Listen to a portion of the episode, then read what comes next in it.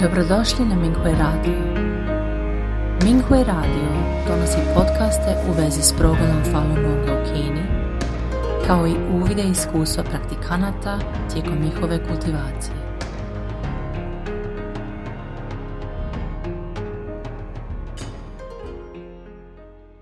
Slijedi članak za dijeljenje iskustava kojeg je napisao Falun Dafa praktikant iz SAD-a, Jane Yan, pod naslovom Zlatni Buda, sa učiteljevim komentarom. Neki dan sam pročitao članak kolege praktikanta. U kultiviranju u periodu fa ispravljanja postupati sa najčišćim i najpoštenijim umom koji je sadržavao priču u kojoj se raspravljalo o pitanju čovjekove čistoće u vlastitoj želji za kultiviranjem. Priča je sljedeća. Mesar susretne na putu dva putnika, koja su kultivirala budinstvo. Putnici rekoše kako su krenuli na zapad da vide budu i pokušali su uvjeriti Mesara da krene s njima. Mesar im reče, ja sam previše prljav i neugledan čovjek no molim vas ponesite moje iskreno srce sa sobom. Ovo nam govori da iako zanimanje ovog čovjeka nije bilo čisto, on je ipak imao iskreno srce koje je poštivalo i stremilo ka budi. Zatim je mesar izvadio vlastito srce i dao ga putnicima. Ovo nam govori da mesar nije imao sumnje ili oklijevanja u svoje poštivanje i stremljenje ka budi. Dvije osobe koje su kultivirale budinstvo pristale su i ponijele njegovo srce na zapad. Kada stigoše do Bude, Buda im pokaže na veliki kotao ključale vode, iskušavajući ih imaju li odvažnosti da skoče u njega. Oba putnika su dugo oklijevala misleći, možda je najbolje da prvo ubacimo srce u vodu, kako bi vidjeli što će se dogoditi. Ovo nam govori da ta dva kultivatora nisu imala puno povjerenje u budine riječi i da su ih još uvijek mjerili ljudskim srcem. I tako oni ubaciše mesarovo srce u kotao, a ono se odmah pretvori u zlatnog budu, odraz razine stanja unutarnjeg bića osobe. Vidjevši to, dva putnika odmah uskočiše u kotao. Ovo je pokazalo da ovo dvoje ljudi ima vrlo lošu kvalitetu prosvjetljenja i da su zapeli u mentalitetu vidjeti znači vjerovati. Učinili su samo ono što je Buda rekao da učine kada su vidjeli dobitke koje žele. Ishod je bio da su postali dva komada prženog tijesta, što je odraz njihova unutarnjeg stanja. U drugom članku bez ljudskih predođbi na kraju Kolega praktikant je također ispričao priču o dvoje ljudi. Jedna osoba je imala sjajnu vanjštinu, sve je radio dobro i primjereno i od svih je dobivao pohvale. Nakon što je umro, kada su ga ljudi otvorili, vidjeli su da je iznutra prljavi trul i svi su o toj osobi govorili da veličanstveno sjaji izvana, ali je truli nered iznutra. Loše stvari u njemu bile su prikrivene, a nisu bile očišćene na temeljnoj razini. Druga je osoba imala vrlo običnu vanjštinu i nije se isticala ni na jednom posebnom području. Počinio je samobojstvo nakon što nije mogao riješiti trivialnu stvar. Nakon njegove smrti, kada su ga ljudi otvorili, vidjeli su da ta osoba briljantno sjaji iznutra zlatnom svjetlošću. Svi su ljudi odmahivali glavama sa žaljenjem za ovom osobom, govoreći da je ta osoba bila prosta i neogledna izvana, ali veličanstvena iznutra. Svi su smatrali da je šteta što se ta osoba odrekla svega što je postigla. U stvarnosti se ta osoba prilično dobro kultivirala, ali samo što on to nije mogao vidjeti. Budući da je počinio samobojstvo zbog trivialne stvari koju nije mogao prevladati, Sva njegova prijašnja postignuća u kultiviranju bila su potpuno uzaludna. Nakon što sam pročitao ove dvije priče, osjetio sam da su one jako dobri podsjetnici za mene i za sve, da bolje kultiviramo svoj shinshing i bolje razumijemo fa. Iz prve priče sam shvatio da obavljanje dafa posla kroz dugo vrijeme bez razmišljanja o bilo čemu drugom ne znači nužno da je osoba u stanju duha u kakvom bi dafa učenik trebao biti. Što se tiče toga kako istinski dobro i ispravno koračati vlastitim putem, to nije nešto što se može odmah jasno i temeljito razumjeti. U prošlosti tijekom vremena osobne kultivacije bilo je mnogo poznatih voditelja asistentskih centara, asistenata i praktikanata veterana, uključujući praktikante koji su često bili u blizini učitelja, kako u Kini, tako i u inozemstvu, koji su činili mnoge stvari za Dafa i bili vrlo sposobni, ali neki od njih su imali očitih problema u svom šinshingu. Na primjer, često nisu učili fa ili nisu učili fa sa načinom razmišljanja kultivatora, smatrajući fa samo izvorom informacija ili proučavajući fa sa radoznalošću ili kao vrstu istraživanja i tako dalje.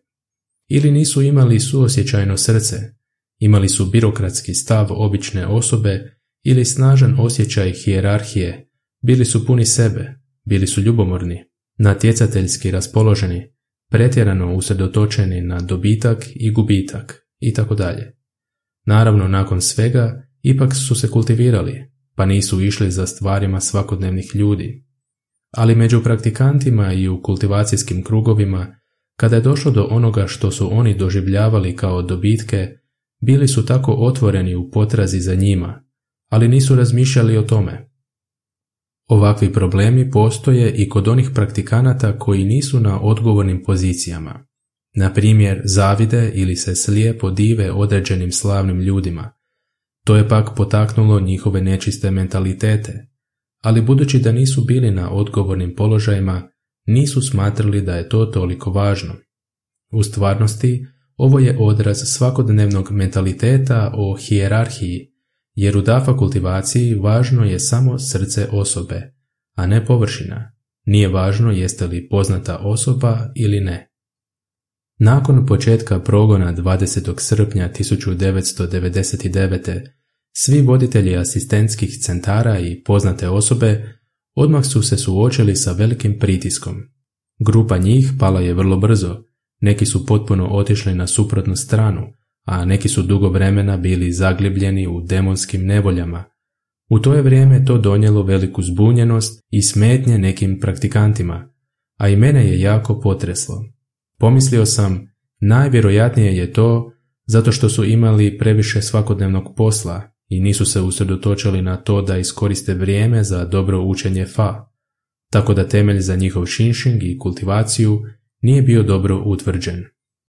Svi bismo iz ovoga morali izvući pouku i puno više učiti fa.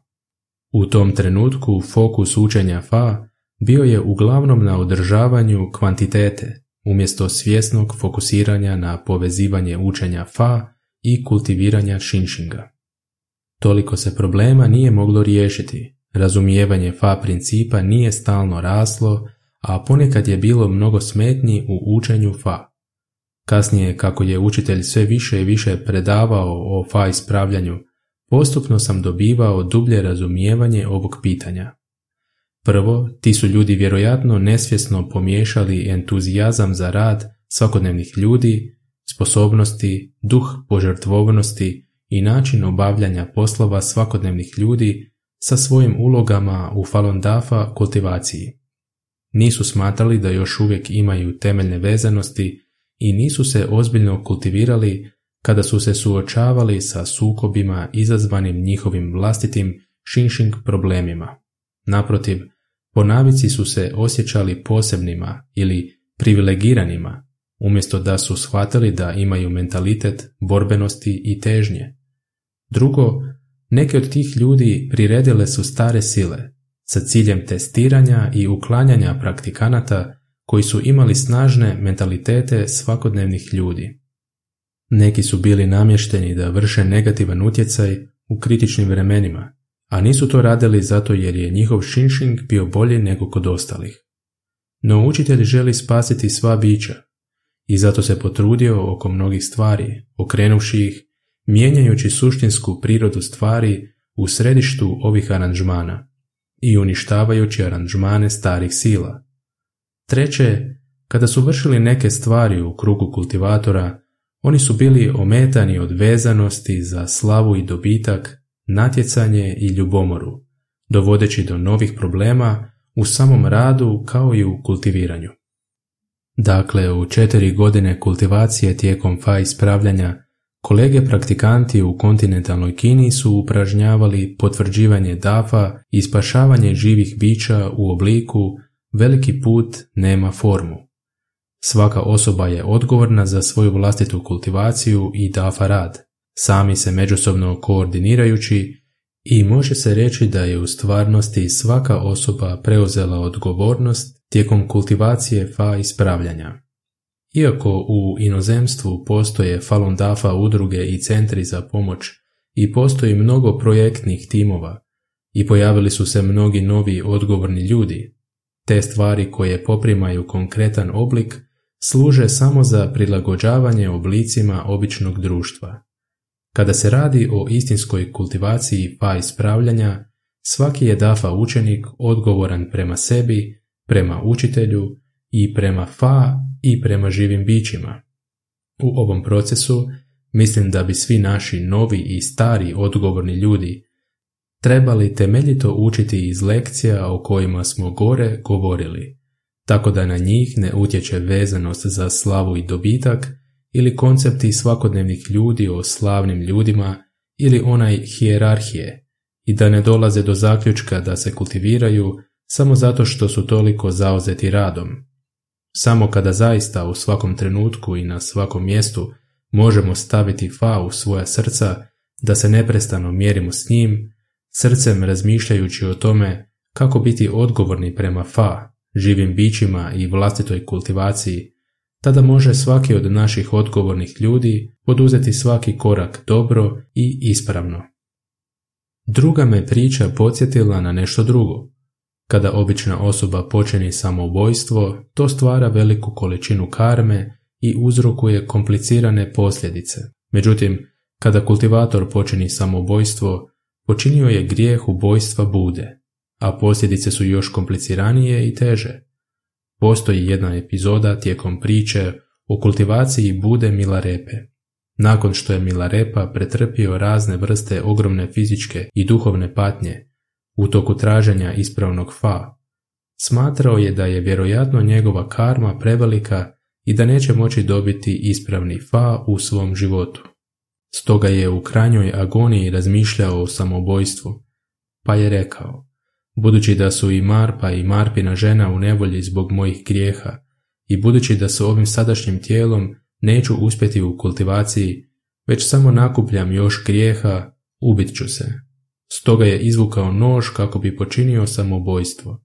U tom trenutku ga je lama po imenu Ngokpa zgrabio i rekao mu, dok su mu se suze kotrljale niz lice, nemoj to raditi, Sposobnosti i osjećaji svakog od nas su urođeno božanski. Ovo bi bio grijeh ubojstva bude. Nema većeg grijeha na svijetu od samobojstva. Čak ni u ezoteričkoj tradiciji u sutrama ne postoji veći grijeh od uzimanja vlastitog života. Budući da si spoznao ovo, odustani od samobojstva. To se odnosilo samo na vlastitu situaciju kultivatora tijekom faze osobne kultivacije. Govoreći iz drugog kuta, kultiviranje fa ispravljanja zahtjeva od nas da u svakoj situaciji prvo uzmemo u obzir druge i kultiviramo ispravno prosvjetljenje da budemo potpuno nesebični i uvijek stavljamo druge ispred sebe. Nadalje, učenici fa ispravljanja imaju posebne povijesne misije, pa kada podnosimo patnju usred nevolje, jesmo li ili nismo razmišljali o učiteljevoj izdržljivosti, boli koju je učitelj podnio i čekanju i žudnji živih bića. Baš kao što je taj kolega praktikant napisao, bivajući progonjeni, mnogi učenici su bili prisiljeni ići od mjesta do mjesta i izgubili su posao. Iz perspektive obične osobe ti ljudi nemaju ništa u smislu svoje karijere i nemaju ništa što je izvanredno, ali iz perspektive kultivatora i bogova ti ljudi rade najsvetije, veličanstvene stvari potvrđivanja dafa i spašavanja živih bića. U konačnom povijesnom razdoblju fa ispravljanja kozmosa apsolutno ne možemo poticati bilo kakve vezanosti svakodnevnih ljudi, niti si možemo priuštiti da ne budemo marljivi u svojoj kultivaciji, jer ne možemo vidjeti plodove vlastite kultivacije, ili još gore, odustati od kultivacije i da sve na kraju bude uništeno u trenutku. Kroz učenje fa shvatio sam da postoji još jedan sloj značenja, to jest, u stvarnosti kultivacija fa ispravljanja nije o tome čega smo se odrekli za dafa, što smo voljni učiniti za dafa, ili koliko smo učinili.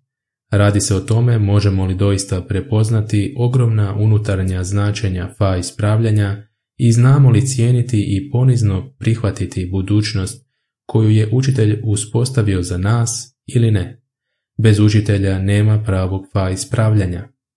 Bez učiteljevog fa ispravljanja nijedno od živih bića starog kozmosa ne bi imalo budućnost, a fa ispravljanje je bezgranično milosrdno, dok je u isto vrijeme neusporedivo sveto i svečano. Fa ispravljanje ne može iskoristiti bilo koje biće ili ljudska vezanost. Učiteljev komentar Citat Preporučujem da svi DAFA učenici pročitaju ovaj članak. Kraj citata. Li Hongji, 1. studenog 2003. godine.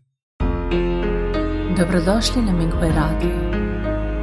Minghui Radio donosi podcaste u vezi s progledom Falun Gonga u Kini, kao i uvide iskustva praktikanata tijekom njihove kultivacije.